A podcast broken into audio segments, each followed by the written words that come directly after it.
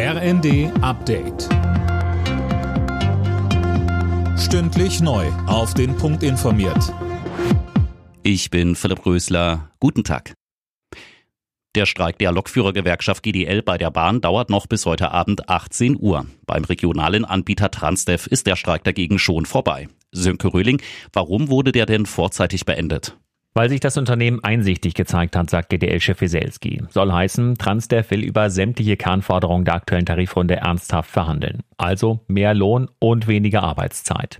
Bei den sechs Transdev-Unternehmen wie der Nordwestbahn, Transdev Hannover, Mitteldeutschland, Regio Ost, Rhein-Ruhr sowie der Transregio Deutsche Regionalbahn läuft der Verkehr also schon wieder an. Bei der Deutschen Bahn dauert es wohl bis morgen früh, bis sich die Lage wieder normalisiert.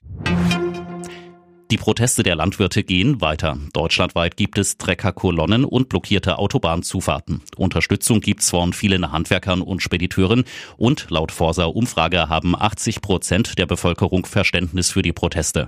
Dazu sagte Landwirtschaftsminister Özdemir im ZDF. Wir haben jetzt einen Beitrag dazu geleistet, dass diese Umfrage nicht ganz falsch ist durch diese Beschlüsse, indem wir vorher nicht mit den Leuten geredet haben. Aber es muss mehr den Blick nach vorne richten. Es ist ja auch nicht so, dass die Regierung nur alles falsch gemacht hat. Aber wenn wir so weitermachen, gehen wir in die Geschichte ein als eine Regierung, die viele Dinge sehr gut macht, es aber schafft, dass der Streit alles überlagert, weil wir uns mit uns selbstständig beschäftigen und uns leben. In aller Deutlichkeit weist Israel vor dem Internationalen Gerichtshof den Völkermordvorwurf von sich. Israel versuche nicht ein Volk zu vernichten, also die Palästinenser, sondern ein Volk zu schützen, nämlich das eigene, so einer der israelischen Anwälte. Südafrika beschuldigt Israel des Völkermords an den Palästinensern und will, dass der Internationale Gerichtshof ein sofortiges Ende des israelischen Einsatzes im Gazastreifen anordnet. Die Bundesliga ist aus der Winterpause zurück und in München dürfte es heute ein emotionaler Abend werden.